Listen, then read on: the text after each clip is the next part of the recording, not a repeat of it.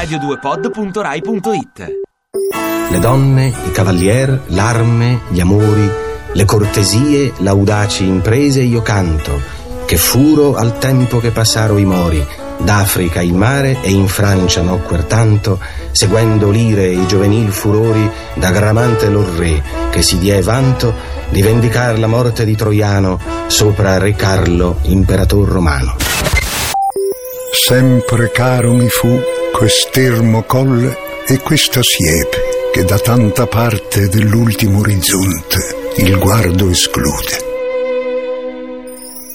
Quel ramo del lago di Como che volge a mezzogiorno tra due catene non interrotte di monti, tutto a seni e a golfi, a seconda dello sporgere e del rientrare di quelli, vien quasi a un tratto a ristringersi e a prender corso e figura di fiume.